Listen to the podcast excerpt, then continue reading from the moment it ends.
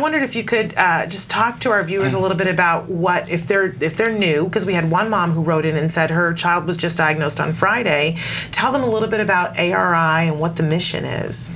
Uh, well, with, with, Autism Research Institute, um, we were actually established in 1967 um, by Dr. Bernard Rimland, who's one of the true pioneers in the field. He actually was the one who said it was not the mother's fault back in the 60s because at that time, every professional, not one, um, very, they all said it's the mothers, and well, actually, both parents, especially the mother who caused the autism.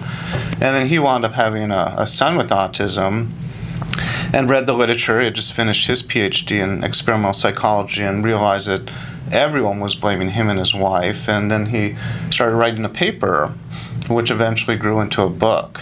Um, and what's interesting, this year is the 50th anniversary of the book. Oh. So the Institute is, we're still figuring out different ways to celebrate Amazing. the book, but it's been 50 years and just, just quite, quite incredible.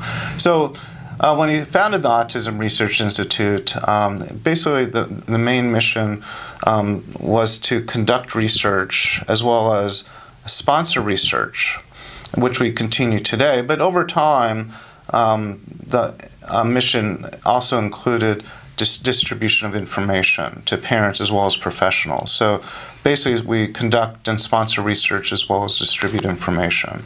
And it's incredible information. I know I've been able to go to a, a few ARI conferences and, and hear some of the people speak, and uh, it's amazing what you can learn at one of your conferences and the ability to connect with other people. A lot of times, I, I, I know you have spoken at their conferences before.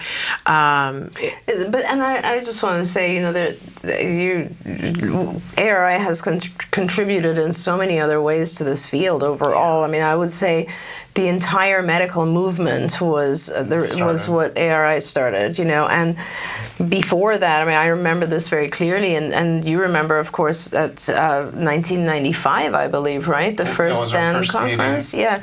So you know, and this was unheard of back then, and and Dr. Rimland was bringing together physicians from all over the world to bring their thoughts and opinions and research together and discuss what is the real underlying medical uh, cause or correlation uh, to autism. That was a first, and that's right. that's now get, becoming mainstream. Right. Well, for years before that, he was pressuring a lot of other autism organizations and researchers to look into medical problems, and, and as well as biomedical, almost the same um, as far as autism, and, and no one listened, and right. so we decided to uh, put together a think tank, mm-hmm. uh, which we brought in some of the top researchers as well as experienced clinicians, and they all got in the room and mm-hmm. they all agreed that the immune system was a big issue. And, and there had been um, talk and some research for the in the previous 10 years on that issue.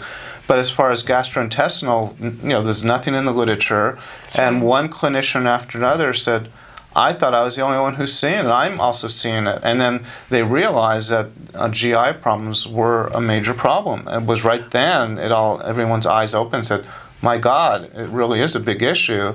And toward the end of the three-day meeting, um, um, everyone in the room agreed, let's network, let's work together, let's you know try to have a movement to mm-hmm. make medical problems, uh, make the community aware of these medical problems, and then um, and after that, figure out how best to treat them. Right, so and then from that, of course, came the whole movement mm. of training doctors right. and just you know the entire dissemination if you look at it now of course there's offshoots which is sort of the maps group but if it wasn't for ARI none of this sort of stuff would have come together those very or, or same physicians yeah. those same physicians are have now trained thousands of other yeah. doctors in the country so that's that's an amazing achievement it's important important work